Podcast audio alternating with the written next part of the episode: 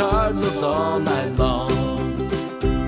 We're gonna talk about the Cardinals all night long.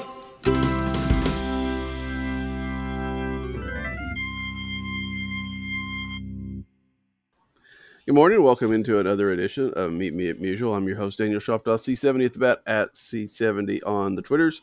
With me, as always, Allen Medlock from Red Dirt, Redbird, and A Medlock1 on Twitter, coming to you Saturday morning after the Cardinals lost a. I don't. It's not. I don't know if it's a rough one. It was an ugly one. I guess is the best way to say it. Um, last night to the Braves.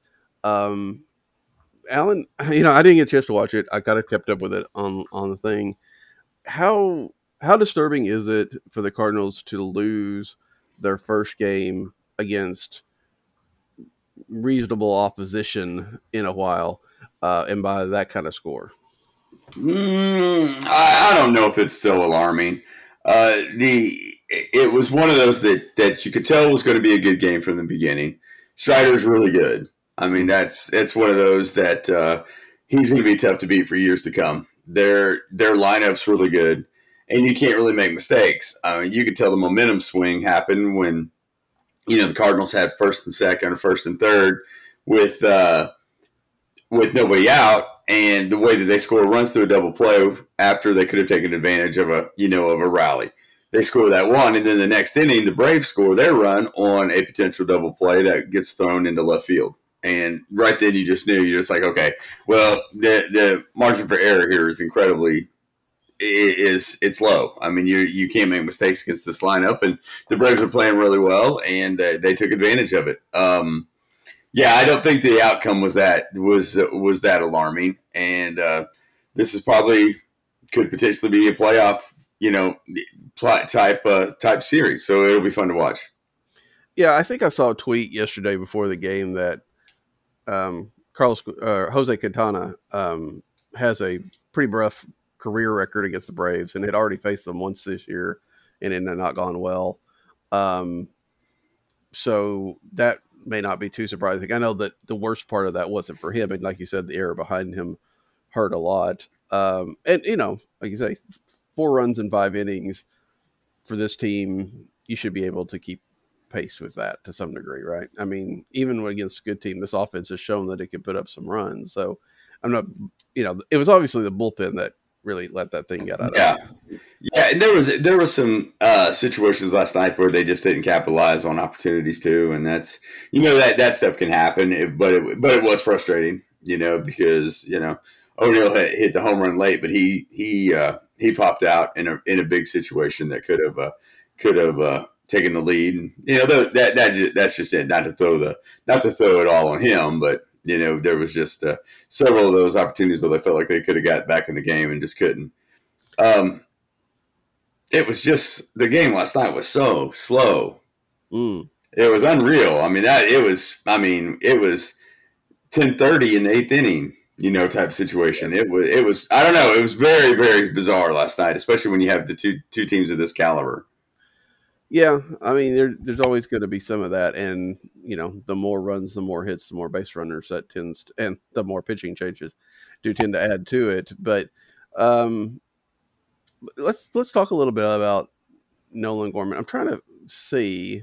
Okay, he's got eight errors on the year. It feels like, and I without looking, I don't know. I could be easily wrong. It feels like we've seen a few more of those recently. Um, you know, you think that the errors would come early, and as he got settled in, you'd have a little bit less. Um, I, I don't know. Is there? Are you concerned about his defense, and then how much concern about his defense matters when he can hit like he can?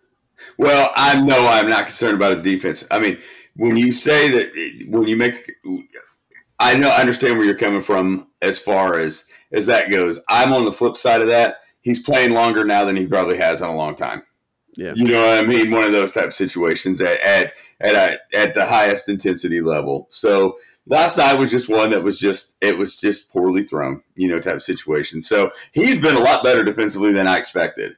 I will say that, and uh, I feel, feel like he can stay there. Whether you know third base becomes open in the next two years or or, or what, you know, not to not to rile that base up, but uh, but no, I felt like he's done well, and, and I kind of equate it more to you know mistakes happen, and I would think that his body would. It'll be interesting to watch him down the stretch, just because you're getting into some uncharted territory for a young guy that that hasn't played with this kind of intensity, you know, yet in his career. Yeah, I do wonder, like you said, if those errors are, and I I can't find it right now to to be sure, but even if they are coming, I, you wonder if that is a little bit, like you said, a little bit of wanting to be perfect because of what these games mean. Yeah, maybe some mental fatigue. Yeah, could be. Um, I don't know. Of course, the, the minor leagues were in long last year. It's different level, of course. I get what. Yeah, yeah, yeah. Um, but they did run into September last year. That's going to be something that's you know because that's what we've talked about in the past, right? That minor league seasons aren't as long, and, and, and you know they've got to get used to it. But the last two years, and I assume it's going to continue on, the minor league season I feel I mean they've added September basically, right? Um, I wonder if these guys are going to you know be able to develop that stamina a little bit more now that the the minor league season seems to be going to be consistently a little bit longer than it was. Yeah, that I would like. It makes more sense to line it up a little bit more like that. I mean, I understand why some of the, I understand why those decisions were made to finish when they did. You know, a lot of times Labor Day was typically championships in most of the leagues, and now they're going to run you know later into the year and and uh, and do those kind of things. So it'll be interesting to watch um, and uh, see how how they align more to the MLB schedule like they have. Yeah, um, I still miss the um, expanded rosters. Uh, I agree. Yeah, uh, I just don't think two is one, I don't think two is even worth it. I mean, why are you bothering? Um, and I also there's a lot of guys that get you know you can't give that you can't give that 10 year minor league guy a chance right i mean that was uh, if i remember right and it could be wrong easily but i want to say jose martinez was a first time call up in september and in part because you know rewarding him for the the career that he'd had in the minor leagues and it you know, it worked. You know, he's able to to hit for and, and be a, an effective major league player for a number of years. Um, yeah, I may I may be completely I may be slightly wrong on that, so don't hold me to it. But that kind of thing, um, you can't you have to be really cautious. I mean, the Cardinals get to expand their roster this week. What it's on it's on Thursday, and who are we going to see? I mean, we're going to see. I mean, Juan Yepez is up right now because of Nolan Arenado's paternity uh, leave, and congratulations to yet another Cardinal father. Um, but you know, he he may go down when Nolan's ready to come back after this weekend, which case he'll probably be back up. Um, and you got to figure Jack Flaherty's the other one, or if Jack Flaherty comes back early, whoever Jack Flaherty takes the place of, and and that's it, which is it is good. I mean, obviously, to get those kind of guys on this roster is great, but you know, it does. You know, in in years past, you'd be able to say, okay, we're going to see you know maybe an Alec Burleson or or something like that, and you just don't get that variety in September anymore. Which you know, I know I get has some advantages and disadvantages, but for me, I like you know at least you know maybe 30, 30 to thirty five. Give you a few more guys that could come up. Yeah, I. What always stands out to me in the extended roster uh, conversation is one where I was like, "Man, I hate this because of all the all the pitchers," and I always felt like there needed to be a limit who was available that night. You know, I wish there was some way they could have done that. Right. But what Bruce Bochy said about, you know, if, when they uh, eliminated the expanded roster, he was like, my son never would have gotten a chance to play. You know, type of mm-hmm. situation. I was like, yeah, those are things you forget pretty easy. You know, it can happen. Yeah. And, uh, and that has always stood out to me. Where where while the pitching was always frustrating because you'd have thirty guys out, you know, one of those type situations, you uh, it, I wish they could have limited that, but it was fun to see how they could use it and actually give guys a break. Yeah, there was that idea of what you, you had 40, 40 guys on active or not active, but 40 guys up, but then you could make a list of 30 that you could use that night or something like that. You know, Yeah. and that number could change. That could change.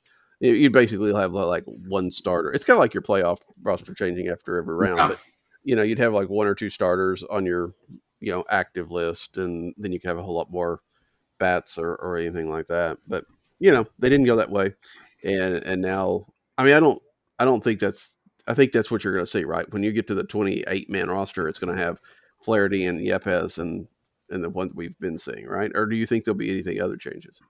I, I, you know what? I wouldn't think so. Um, I, you know, I say that, and there'll be maybe some that surprise you, but I, I mean, I, that's that's kind of what I I figured was going to happen. Yeah.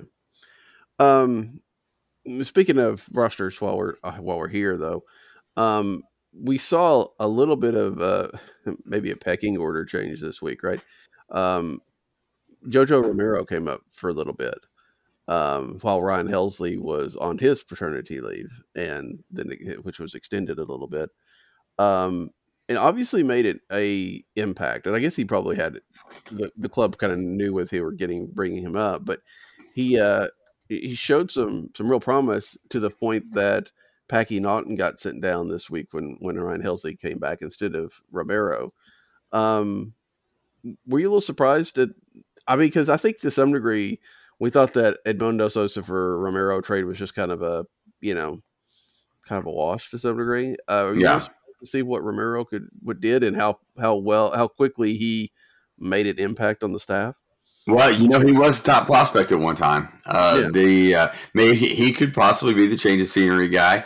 This goes back to to those things that I feel like the Cardinals turn over every stone as far as the research on these players go, and that may have been the hope that he could come out and do the things that he did. So, so it it's uh, uh, it's back back to that just fluctuating bullpen that we seem to talk about every week. That uh, if you're effective, you're going to stay up and you're going to get some opportunities. Yeah. Well, one guy not so effective as of late. Oh wow, Cabrera.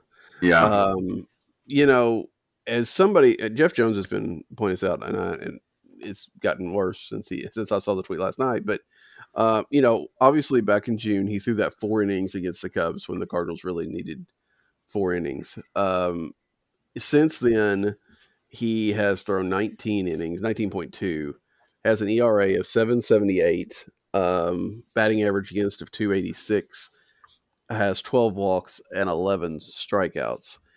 Now, I think those numbers are a little bit skewed, just a bit, not much, but a little bit, because out of those appearances, and that was, uh, let me quickly look at that.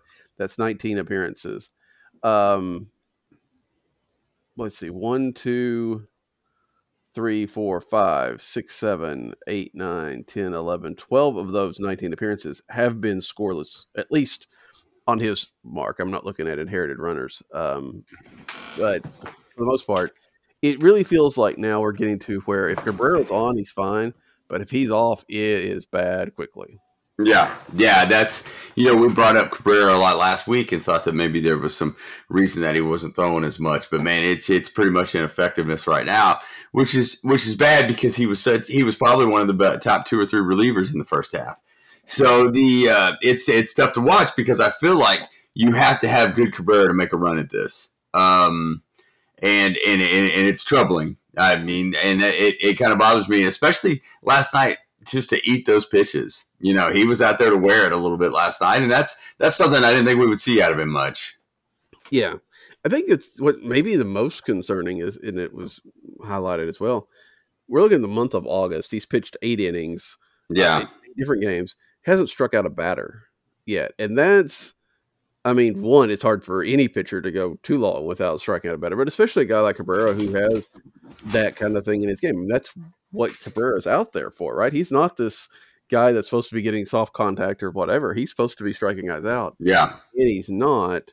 Um, yeah, it's gotten worse. It, boy, I mean, I'd hate to think that there's an, in, an injury situation we're not seeing, but almost that's better than the alternative, right? I don't, I don't know what this means for for Genesis Cabrera going forward. If he's going to pitch in September, I mean, at this rate, he'll be left off the postseason roster. But if he's going to pitch even meaningful, any kind of thing in September, uh, you know, things have got to get better quickly. And I don't, again, I don't know what they do there. Gosh, I, yeah, I don't know, and it's, uh, it, I don't know that that one worries me more than anything, just because I, I have such. I feel like the two lockdown guys that we've seen the last few years, you know, Helsley's on another track right now, but you see Gallegos and Cabrera, and then you can even throw Hicks into that where I just I'm just not as confident when those guys throw anymore. And like you know, in the past two years, I, I, that's exactly how I felt. I was like, okay, you're in pretty good spot now, and man, it's it's troubling. So you know, I don't know, and that may be that may be the importance of the Romero situation as well. That uh, you can fill that bullpen that that power throwing uh, bullpen spot out of the left-hander's role. And me, you know, let's just hope that it works. I, I don't know. I'm a little worried about the bullpen, which is something I haven't said the last three years.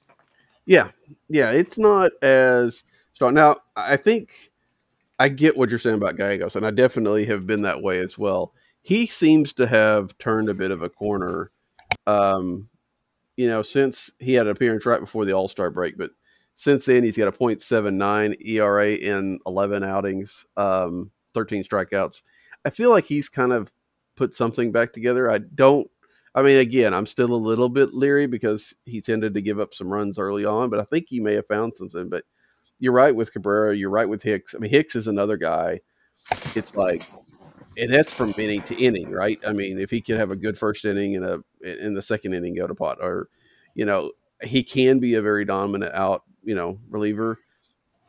He can have outings where people find him, and so yeah, without Helsley, I mean, I think that's why we're seeing so often, you know, we've seen where, you know, uh, Marmol tries to do as much with the starters as he can, and then maybe as much as Helsley as he can, you know, because we've seen that, what, seven innings out of the starter and two innings out of Helsley or something like that at times because of being uh, not 100% sure of what kind of bullpen arms you're going to get.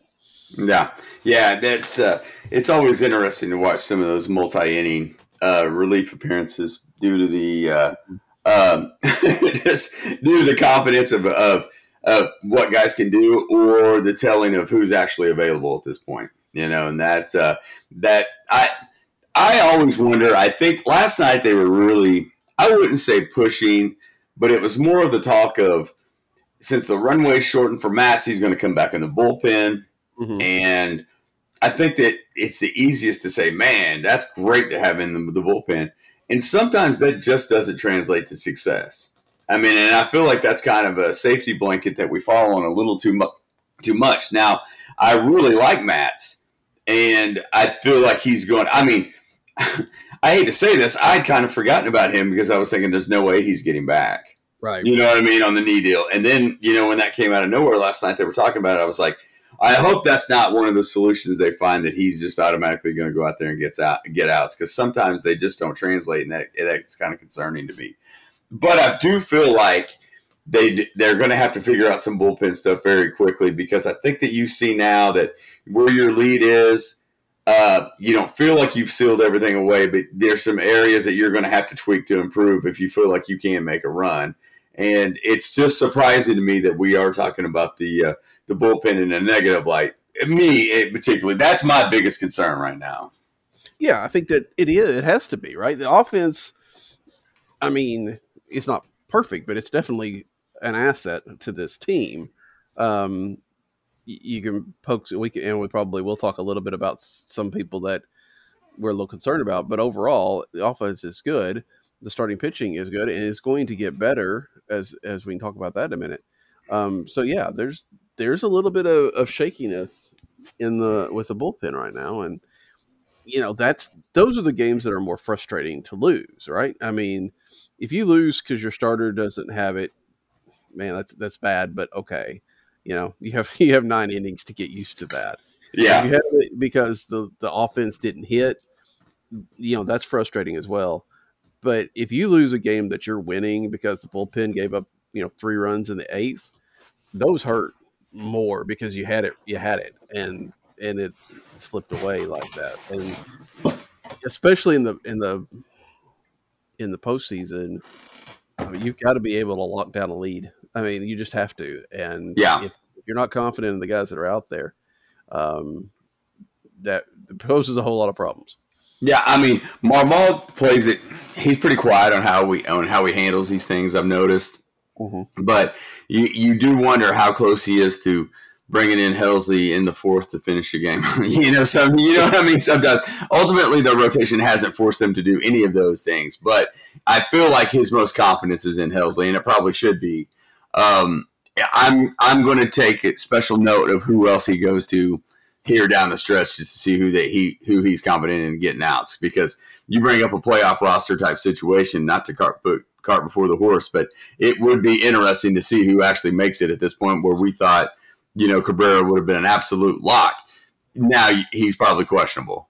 Yeah, Yeah, I mean the the, the thing is now to, again this goes back to the expanded rosters, right? But playoff roster isn't often that much difference in regular roster because you only have the two other guys that come up, right? And I mean, yeah, you can pull out of your minor leagues if somebody's hurt or or whatever the case may be, but you know, for the most part, I think determining your playoff roster is less of a fun exercise these days than it used to be um, because you don't have to worry about you know that rookie that came up and is hitting in September or anything of that nature. So it's going to be very similar to what we saw, and that may mean that Cabrera makes it just because there's not necessarily a an obvious Agreed.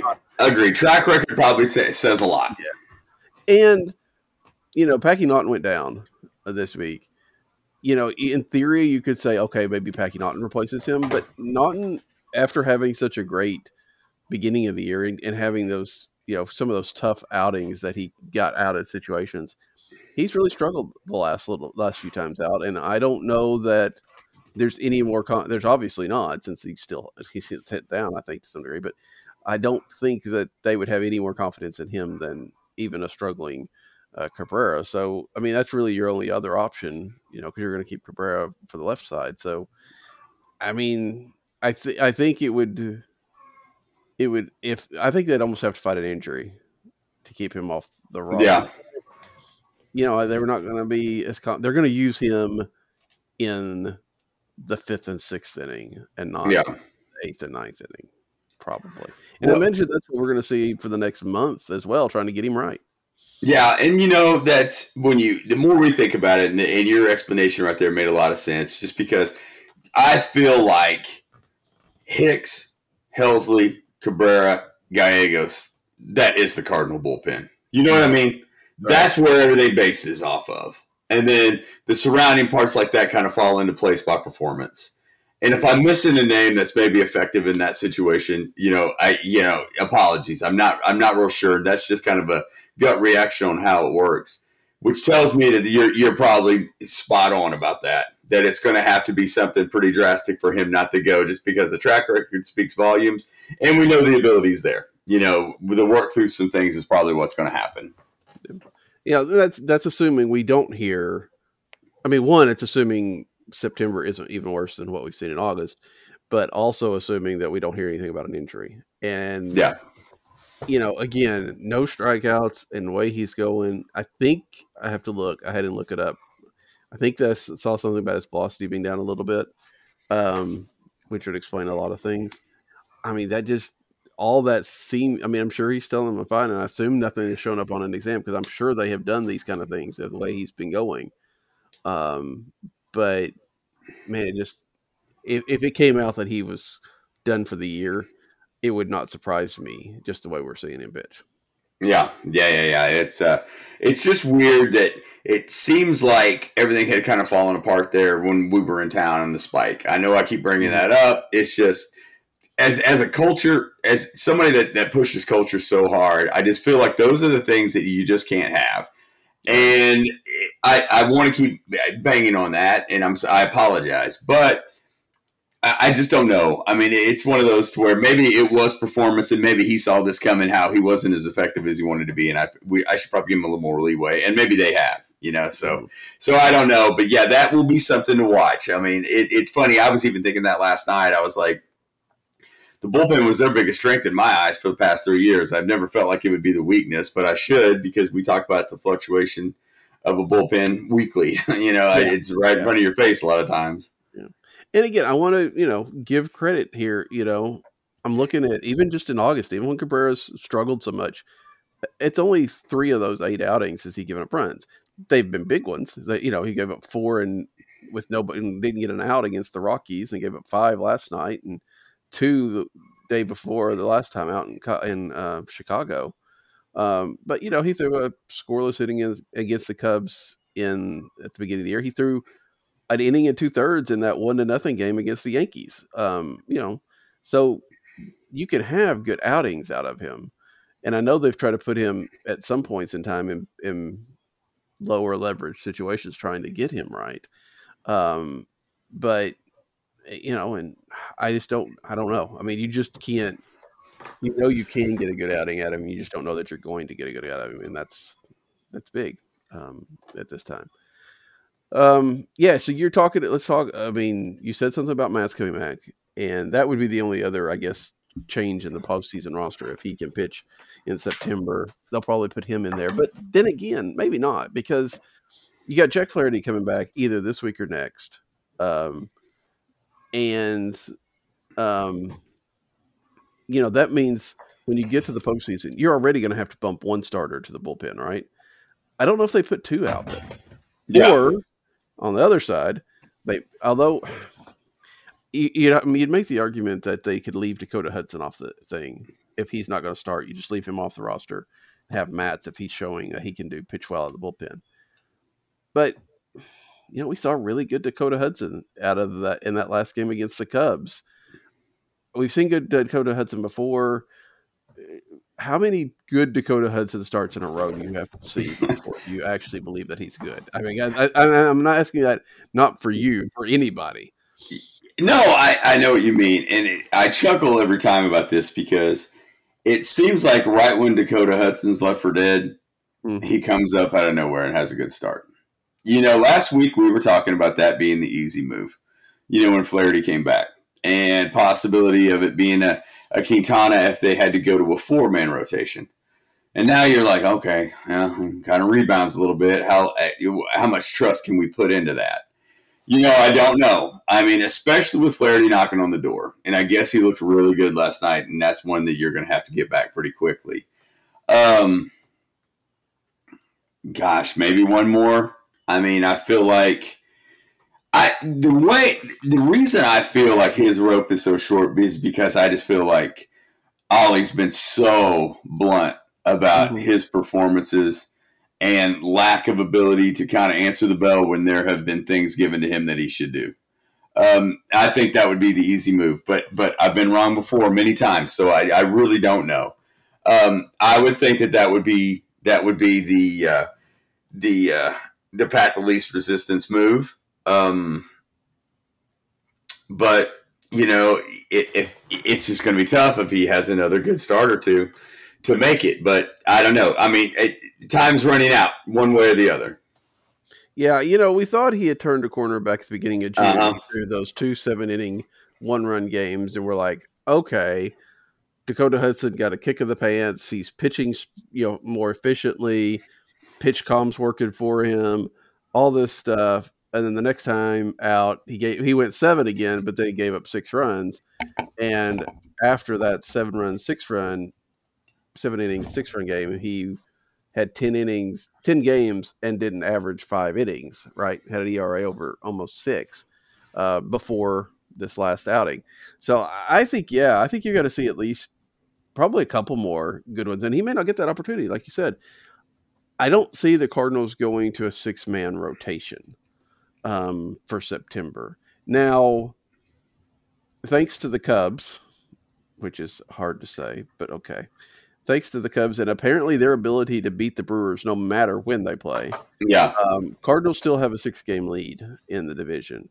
Here we are, August, well, after three games of August 26th. So, you know, we've got a month, a month and a week because of the extended games um, left. I, I don't, and I know that I think just the way these teams are playing and with the schedules and all that stuff. And you're right, knock on all sorts of wood. This has probably come back and bite me. But I don't worry about the Brewers as much anymore. I think the Cardinals are going to have a fairly comfortable September. They're not going to get the bye, so they're going to be playing that first round first round series anyway. Um, and I they could go to a six man, just kind of spreading these guys out and seeing what they have, um, and or if not a you know at least have some more spot more the more regular spot starts even if they have a fifth man. I, what what do what do you do? I mean, do you because I don't know that putting Dakota Hudson in the bullpen, and we've talked about this some, and I know the Cardinal off days guys have mentioned it as well. His his makeup or his you know the way he pitches does it if he's pitching well he needs to be a starter. If he's not pitching well it doesn't help him in the bullpen because he's not striking out guys. Yeah and he walks too many guys. Yeah the uh um yeah i don't know. I mean that's it's just so hard to say i mean because you know it, it's going to go back to the famous line unfortunately it, these things work themselves out and uh, what worries me is it's going to work themselves out by uh, a, a, slight injury to Mikolas or something like that, who has pitched so well, showing that he's mm-hmm. one hundred percent healthy. You know, knock on wood, that's not the case. Right. But uh, there is not a clear answer on this. Uh, that's why it kind of surprised me that they rushed Flaherty back as a starter. But I guess to get the maximum value out of that, you have to. And and ultimately, when we were talking about that, where I and I made the comment, I was like, "There's just not going to be enough time for him to ramp up as starter." That was thinking that the minor league season was going to end in August. I had completely forgotten about the extended run. You know, that to uh, did like we talked about earlier in the show, to where he had time and he's going to have time to come back before the minor league season. Really, even I mean, most of the last homestands start next week. So I mean, you, he's going to make it back well well ahead of time. So I was completely wrong on that. Um, yeah, but the answers aren't easy on Hudson, and it's one of those where I've held out a lot of hope that hey, he's going to be the pitcher that he thought he was, but hey, after three years, it really hasn't changed. Even post Tommy John and all that stuff. I mean, it, it, he's kind of the same guy.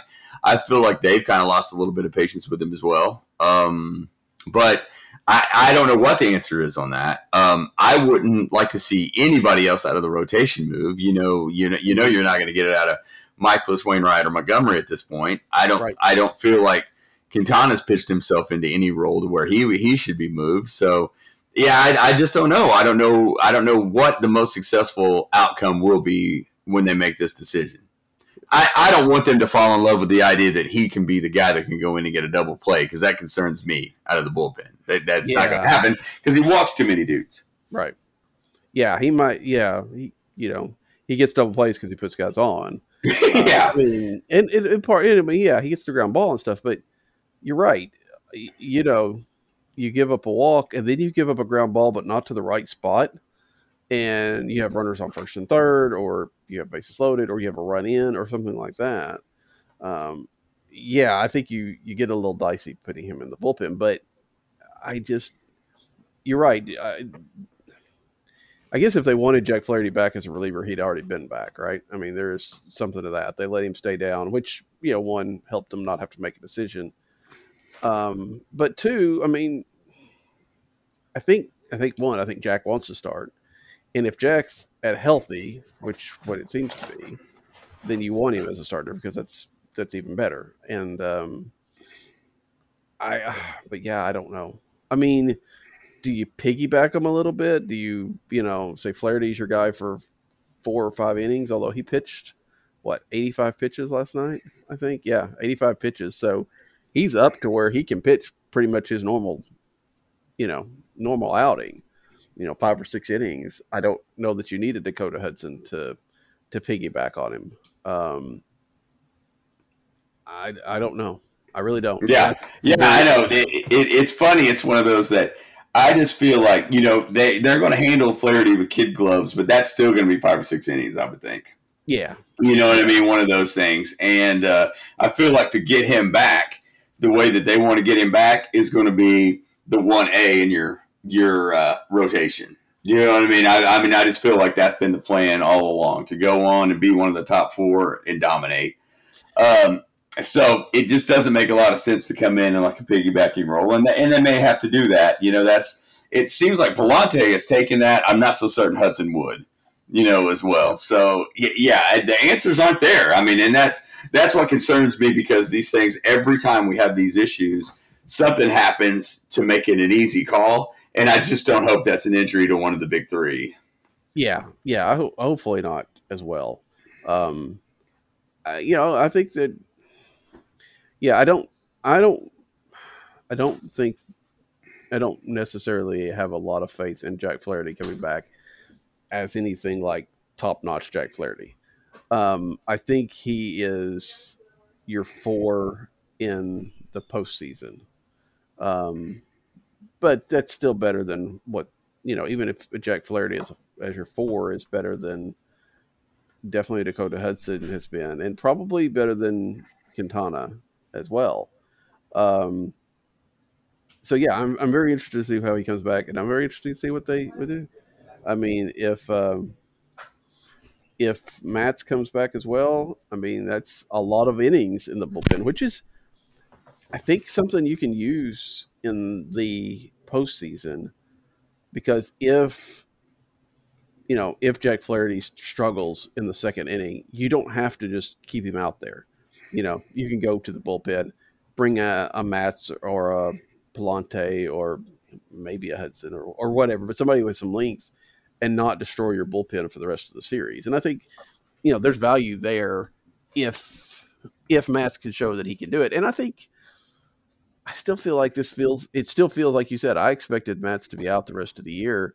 For them to be talking about him, you know, getting a little bit of a rehab feels I still feel like I'm waiting for the other shoe to drop and he's just not gonna make it back this year. Yeah, yeah, yeah. That's uh, you just eh, yeah, it's concerning. I mean, it it's uh, it, it I wonder about that as well. And it's it honestly when he it just feels like they've they've ramped it up too. You know, that's most of the time. You know, I remember for some reason every game that's an oddity in in Wrigley during the day toward the end of the season always reminds me of the Chris Carpenter return game where we thought his career was over. Mm-hmm. And it, I don't know why it parallels to me the way that they're kind of handling Flaherty in a way, and the fact that where it's like go to the minors, show you can do it, get four or five, six rehab starts, and come back and be the guy that we think that you can be. And uh, it, it kind of feels like that's what's kind of going on with Flaherty. Um, and you're right. I mean, it's it's kind of that's something that I hadn't considered the fact that after he made it through the first couple rehab starts and made it, I'd kind of chalked it up as, hey, he's coming back soon, you know. But you you bring up the possibility that the rug could get pulled out from under us by noon today, whenever they announce all their information like they typically do before they announce the lineup. you know, one of those things after his best rehab start last night. So so that's that's definitely a possibility. Yeah, I, I mean, yeah, I, am a little less concerned with Flaherty than Matz. I just don't something in me thinks that Matz isn't going to back, but um, but yeah, you're right. I mean, we'll find out. It does seem like you did fine job last night, um, and yeah, we'll we'll find out. At least find out when they want to bring him back. I, there's the opportunity to bring him back. I think they said Wednesday in Cincinnati, which would be on the 31st, or he could pitch against the Cubs after the deadline. I unless Flaherty really pushes, I would be really surprised if they brought him back on the 31st, just because that's making a roster move they don't have to make. Then again, you know, because yeah, even if you send somebody down, they, have to wait the, the 10 days or whatever to come back up. So I don't know. I just feel a little bit surprised if they don't just wait till, you know, bring him up on the first and have him ready to go for the, the next game um, against the Cubs somewhere along the way. But I don't know. We'll see. Um, we've done all this talking about the pitching staff. I guess we should probably turn. First of all, we haven't talked about the series in Chicago, which turned out okay. Um, I think you uh, you can't argue with winning a five game series in Chicago, yeah. but it'd been kind of nice to to win another one or two of those games. Yeah, I was concerned about losing four or five. Yeah. I know that sounds silly now, but I just thought the oddity of the full week series, not wrapped up through the weekend. Chicago was playing well. I was like, I'm afraid these games are going to be good. They're going to lose four or five, and and we may you know start worrying about this lead a little bit. So to even win the series on the road like that, I thought was pretty big. Um, you know, there was some good pitching performances. There were some bad ones. I mean, and that's you know that that's uh, yeah. I guess I guess the best that, that we're going to get right now, especially in a series like that. It was a bit interesting, and again, it seemed like I don't think the wind was ever blowing out at, at Wrigley in any of those games. It felt like there was a lot of probably a lot of gray days, a lot of you know the ball just didn't maybe go as far as it could have gone. Although the Cardinals did wind up hitting some home runs, um, but the offense was kind of sputtering a little bit in that series, which was a little bit surprising given that how the Cubs are. But they faced a lot of pitchers they hadn't faced before, and I know we've talked about that. I think they've gotten better about facing those kind of guys, but there's still something to that. Um, were you a little bit surprised? I mean, you know, game one is a one to nothing game on an Albert Pujols home run. You know, game two, I think there is the one they were shut out. I mean, three and five, yeah, they had the big offensive explosions in them, but I was, you know, for a while there, it was like, you know, has the offense kind of, you know, forgotten how to hit for a minute. Yeah, and it's yeah, that's uh, it was at the Mikolas game where he got hit pretty well, and then they just couldn't seem to score. Was that Yeah. game two? Yeah. Yeah, that's Yeah. Yeah, and it was that was frustrating. You're just like, oh man, you just can't get anything going, and then you just have to remember where you were and, and kind of those things that that happened. Well, even in the one nothing game, I was thinking late. I was like, Contreras is going to sting them at some point. Mm. You know what I mean? One of those you're just like, this is going to stink. But you know, it was it was fairly poetic about winning the game one nothing on the way that they did it, and and uh, probably speaks a lot to how this Cardinal season has actually lined up and, and will line up. You know, that's uh, there's a bit of magic to it. Um, you know, Albert kind of found the fountain of youth slightly. You know, and and it, it's fun. I mean, that this is what we've been waiting for. So yeah, I mean, it, there there are some concerns of mine. Um, you know, it's I know that we're going to get into it a little bit later, but uh, you know, there's some players that you just kind of wonder how much longer they're going to be in the lineup. Um, you, there's some guys that have solidified their spot in the lineup, and then there's some question marks about who's playing when and and and how they're using them. But like I said, these is these are the dog days, and uh, you know there could be some bumps and bruises. So so you know, time's going to tell if they're going to be able to hit or not. Yeah, I mean, right now we talk about this offense being very good, and it is, but it's also a little bit concentrated, right? I mean, it's it's Goldie who's working on the triple crown right now, um, getting really close. Um, it's Arenado who's been on fire until he gets tossed out by a questionable ump. Um, it's Ben Albert when he's in there, especially against the lefties. Um, su- surprisingly, it's been Corey Dickerson. Yeah, Uh, he got 10 straight hits and it's yeah, hit like crazy in the second half. And, you know, we talked about him earlier in the year and we said that injury came at the right time because he was, it felt like, you know, one foot out the door, right? With, with O'Neill and Bader or O'Neill and Carlson coming back at the time. Um, it just felt like he was ready right there at maybe getting a DFA. And now, I mean, you're starting to think, you know, well, if they need a fourth outfield, you know, somebody for next year, he's not, you know, he still could be a possibility then. He's, I don't know that any of us saw the turnaround that Corey Dickerson has had this year.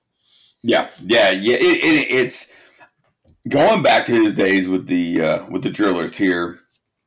You knew the dude could hit. I mean, that was one of those. He he started. You know, he was their the he was the uh, designated hitting uh, leadoff guy from day one in Tulsa, and he did not stay here very long because he hit his way out of it. Um, he uh, it. I honestly thought too. You know, in a couple of uh, situations, especially this year, that I was like, well, this is his third team, maybe fourth team in three years, as a matter of fact. But uh, you're like, well, is he kind of left for dead? You know, is it one of those? Has, has he been figured out in his time? You know, is that role doesn't always last a long time.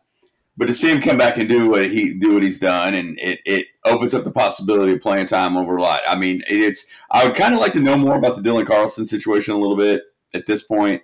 Um, but Dickerson has obviously been a guy that they can put in the lineup and feel pretty pretty comfortable about that right now, and that's that's something that I don't think that we could have agreed upon, you know, a month ago.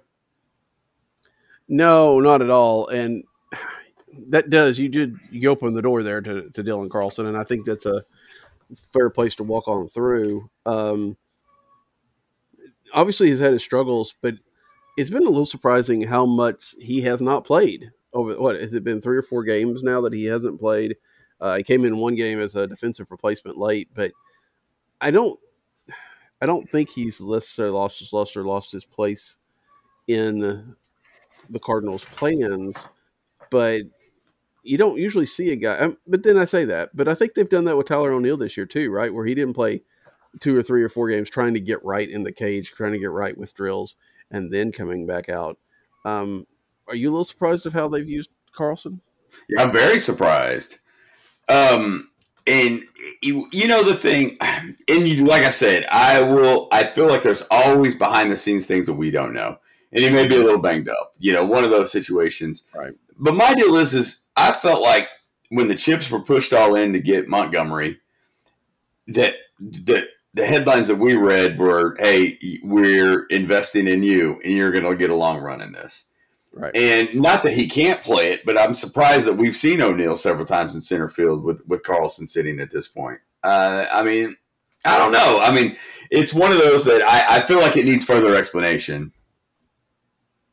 Yeah, I I, I think that, uh, and maybe we'll see that, and maybe you know maybe he'll be back out there today, and and Oli will. I know they've talked about wanting him to to look a little bit better, but at some point you've you got to put him out there, right? I mean, you've got to you got you know, there's only so much you can do off the field um, to get ready. I think you've got to you know show that you can do it. Um, you know that said, with Dickerson hitting with Nootbaar hitting, who Lars has done a, a great job over the last month. And, you know, those are two guys you want to have in the lineup. And, you know, so either Tyler O'Neill or Carlson's going to sit with those guys being hot.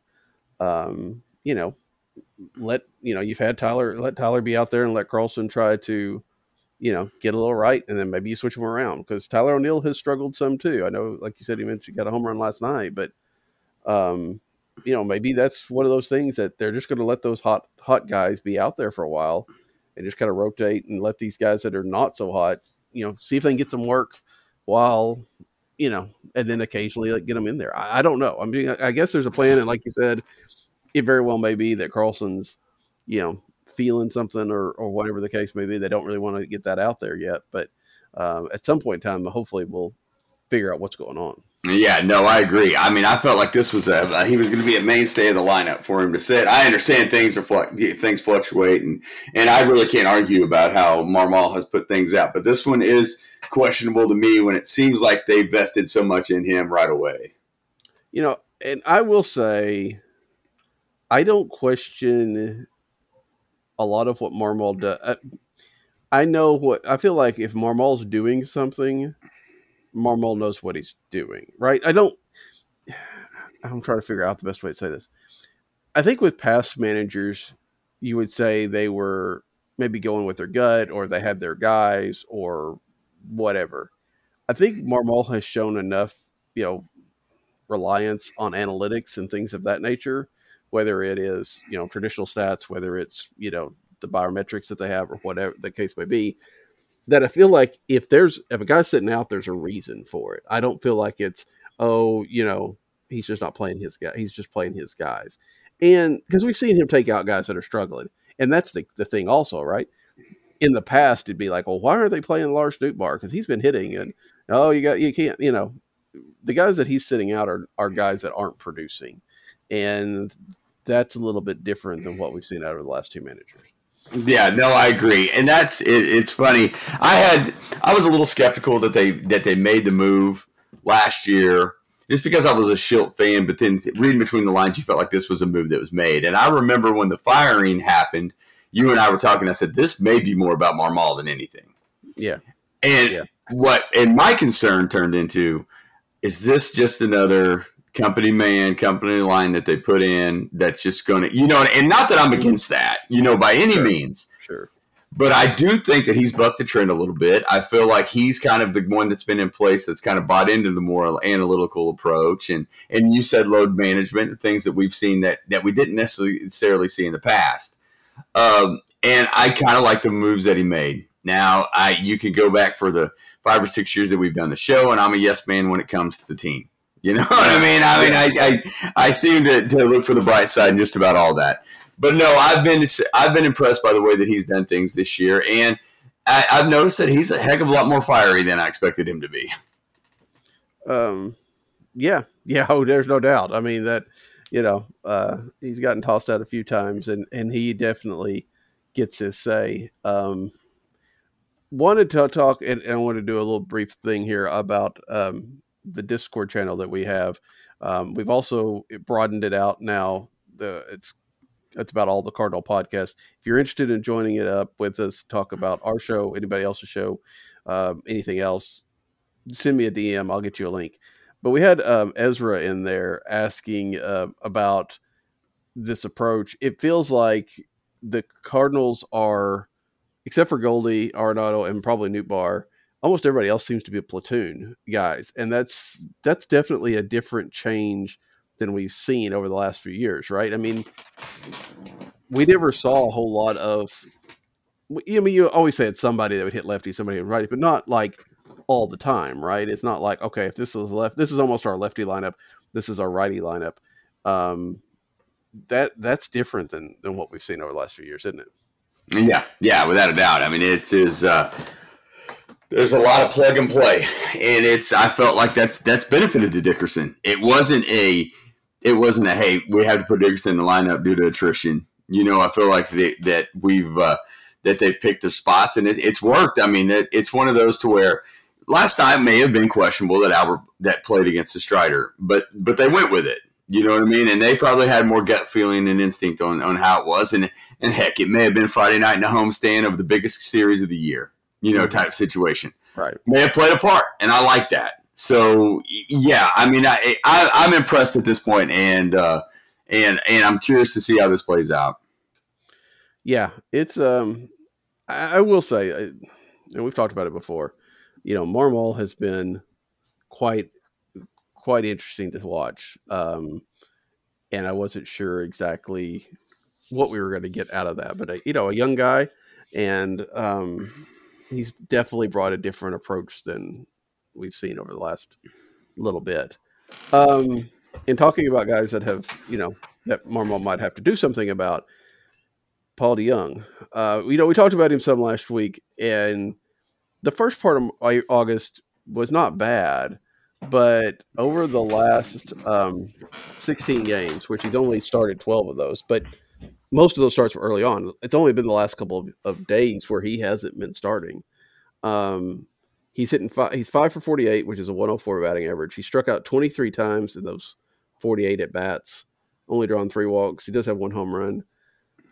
It feels like we're getting back to the Paul O'Neill or Paul O'Neill, the Paul DeJong. Wow, goodness gracious, uh, Paul DeJong that we've seen uh, at the beginning of this year, um, somewhat what we saw the last couple of years, is the beginning of August where he was actually seeming to hit a little bit more of an aberration, and this is the Paul DeJong that that we're going to have, and if so, what does that mean? There was a part of the last three years where I would say that hey, that's probably the hitter that that he is, and he's just trying to figure some stuff out. But I've I've lost a little bit of hope on that because I feel like the bottom drops out so quickly. And it's not due to bad luck, to him just blistering the ball at people. It's due to strikeouts. Um, that's one of those to where he's becoming one of those guys that you do kind of that you wonder it's not going to be a change of scenery guy pretty quick. You know, like a non-tender type situation at the end of the season when rosters, you know, when they have to start clearing off that 40 man for non-tenders and things like that because – this story is starting to write itself. You know, it's not getting any better. It's that potential for 20 homers, 20 doubles type type deal, but you're going to get just way too many strikeouts. And while he's a decent shortstop, you can upgrade athletically there. It's it's becoming tough to watch. It's becoming tough for me to admit because I like DeJong so much. Mm-hmm.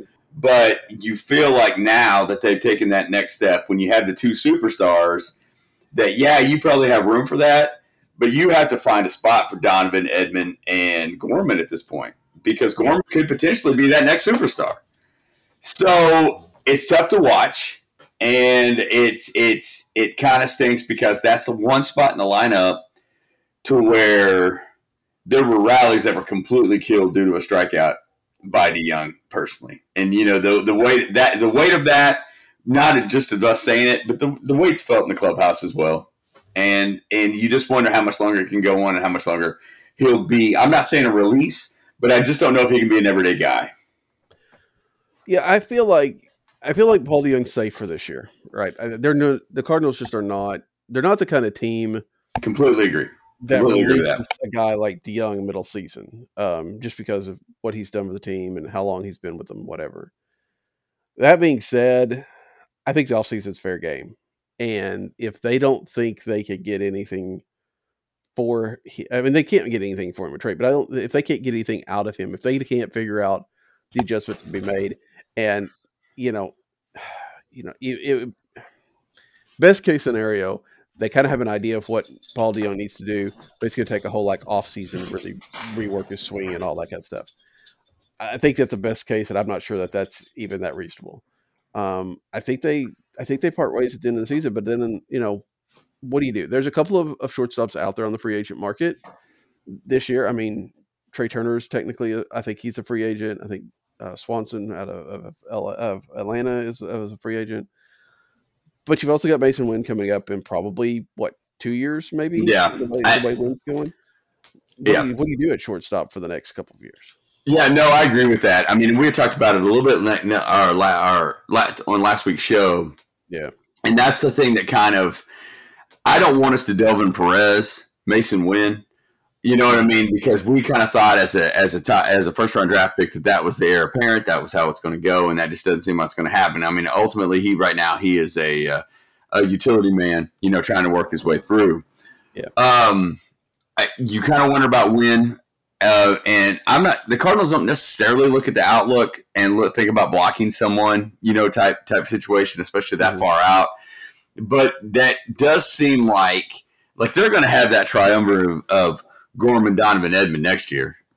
So you just wonder if Edman doesn't come in as your everyday shortstop next year, knowing that Donovan can play a little bit all over. Um, you know, it would be one of those things too, where you're just like, hey, are you going to be? Are you close enough to where you could be in the Swan Dansby Swanson or Willson Contreras game? You know, next year. I mean, Yeah. I, I don't know if you can afford either one of those guys at this point. Well, they can afford whoever they want, but you just wonder: Are they going to go for the throat on those situations, or are they going to wait on Winn? Because if they wait on Winn, the, the obvious situation is going to be you're going to play Edman next year if you don't move on from DeJong. Which these questions, these questions alone make me wonder if DeJong doesn't get a full offseason, and another chance to redeem himself, and that's just going to go how it goes because I feel like they think of DeJong like they did about Mike, Matt Carpenter. There's just you know, they're not going to release any guy during the season, like you said. You know, we know we're not going to see that, but I do wonder if the rope is a little bit longer with uh, DeJong in, in the same way that it was with Carpenter, and they they see that Carpenter has had that slight rebound. You know, you kind of wonder if they don't think that maybe they can do the same with DeJong. I, I mean, I don't know. That's kind of kind of talking in circles, but I feel like there's enough answers, temporary answers on the roster right now for to, that will keep them from going to get somebody. Yeah, I, I really I don't expect them to go after the big guys, even as fun as that would be. Um, because I think that if you've got a talent like Mason Wynn coming up, you want him to play shortstop. It's not like Jordan Walker, who was a third baseman and a first base, you know, corners. They'll move him to the outfield. You know, he's he's there to hit. That's great. I mean, and I I, I don't think that. I think if Jordan Walker had been a shortstop, they wouldn't have won a movie. You know what I'm saying? That kind of thing. I think if you've got a shortstop coming up that can play the defense that that Winn can play, it's huge, and and then can hit like Winn can hit. Now, again, you're right. He's a couple of years away at least. Um, but I'm wondering, you know, I'm not. You know, we've talked about that. I'm not excited about Tommy Edman playing every day. Um, I think we've seen him, and I think we've seen the Cardinals start to get a little bit more platoony with him as well. But we also have talked about how good it is to have him be able to play second, play short, you know, play some of the other places if necessary. I do wonder if they don't get some sort of veteran shortstop in here just to, you know, not a not an everyday guy, but to to have another guy in that rotation of of Edman and Donovan and Gorman and such. Um, you know, basically a Paul DeJong type that, um, is a little bit more productive. That being said, they owe Paul DeJong nine million dollars next year, and that No. might be enough to to Very get true. Very Yeah, if- true. if they could if they'll say, look, you go to do you do what Mark Car- Matt Carpenter did. You go to Driveline, you go to this, you do all this stuff, and come back and let's see what you've got. You know that you know maybe, um, but I you know again if you do all that, you're still just you're taking the roster spot. I don't I don't know. I think that Paul DeJong has been so rough.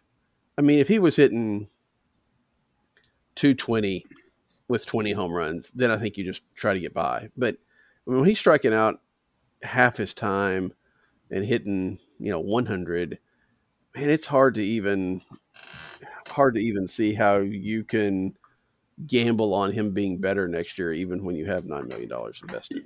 Well, no, I, I completely agree. I mean, it just seems like we've been saying this now for this would be our third off season. You know, and that and that's tough. Yeah, yeah, it is. It is hard, um, and we'll see. Those are are tough decisions that they have to make. We'll talk about it quite a bit more along going along, but you know that, and I know we've, you know, like you said, we talked about last week. We'll probably bring it up again, but it is, it's one of those nagging problems that the Cardinals have. And you know, right now everything else is, you know, if you had even just a little bit more production out of shortstop, then you probably win a few more games. Like you said last night, some big situations where DeJong's come up, and there's been times where, yeah, if he comes up with two outs, you you know the inning's over, and if he comes up with one out, you just hope he can ground out and move the runner along or something like that. Um, you don't expect anything out of him, and I think that's the only person, maybe Molina. I don't know that I ever expect a whole lot out of Yadier Molina at bat.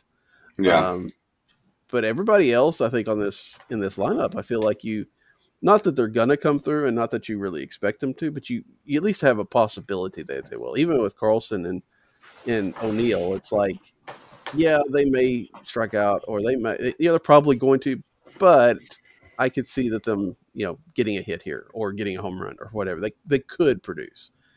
I just I don't know that I feel that way with DeJong right now. I, I just I'm I'm just kind of stunned when he hits the ball. I know, I agree, and that it's one of those situations too, to where I feel like O'Neill, Tyler O'Neill, has become the best version of Paul DeJong. Yeah, You know what I mean by that? Yeah.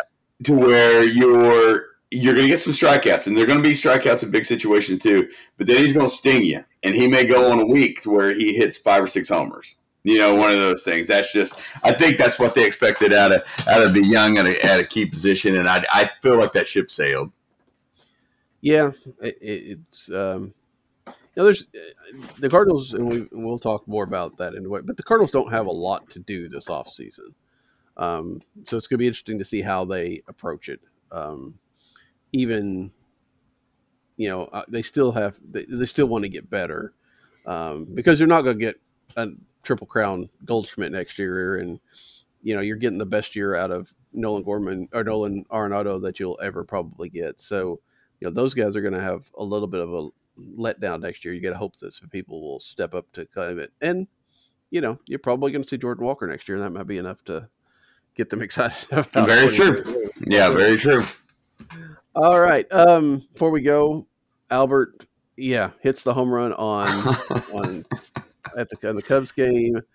Had a chance last night. I saw what he hit one to the wall. Um, what are you thinking now? I mean, we're Uh, yeah, another week closer. Is uh, does he does he pass A-Rod? Does he get to seven hundred? That's uh, the target I have right now is to pass A-Rod. You know, and I'm completely selfish in that. you know, and that's why I want that to happen. The uh, just like we we whenever we got off the the taping last week, I was like, oh man, it just seems so far, and you can't do it. Then he goes on the tear, and I sent you that message. I said, wouldn't he be the guy that can get this done? And I'm not so certain he doesn't.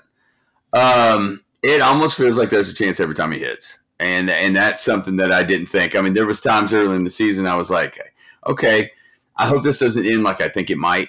You know, Yeah. one of those to where it he gets the Matt Carpenter treatment, which Albert never would, but you just kind of wondered because he's going to be. in I mean, even on this show, I kind of question why he played against Strider. But like I said, I mean, I in Marmol's case, I probably start him. Biggest series of the year too. You never know what's going to happen. Um, so I in my I think that he passes A-Rod. I do. Uh, 700 maybe too too far, especially with the with, with the uh, with the schedule that we have. But boy, it's been fun to watch. Yes, it has been. Let's see. They got three games with Cincy coming up uh, next week in Cincinnati.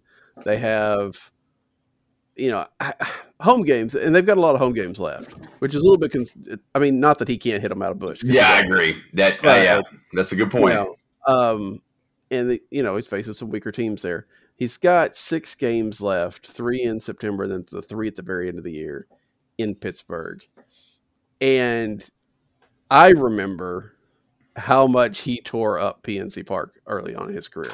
I mean, yeah. he owned that place when it opened. I mean, he probably still has some some records over there.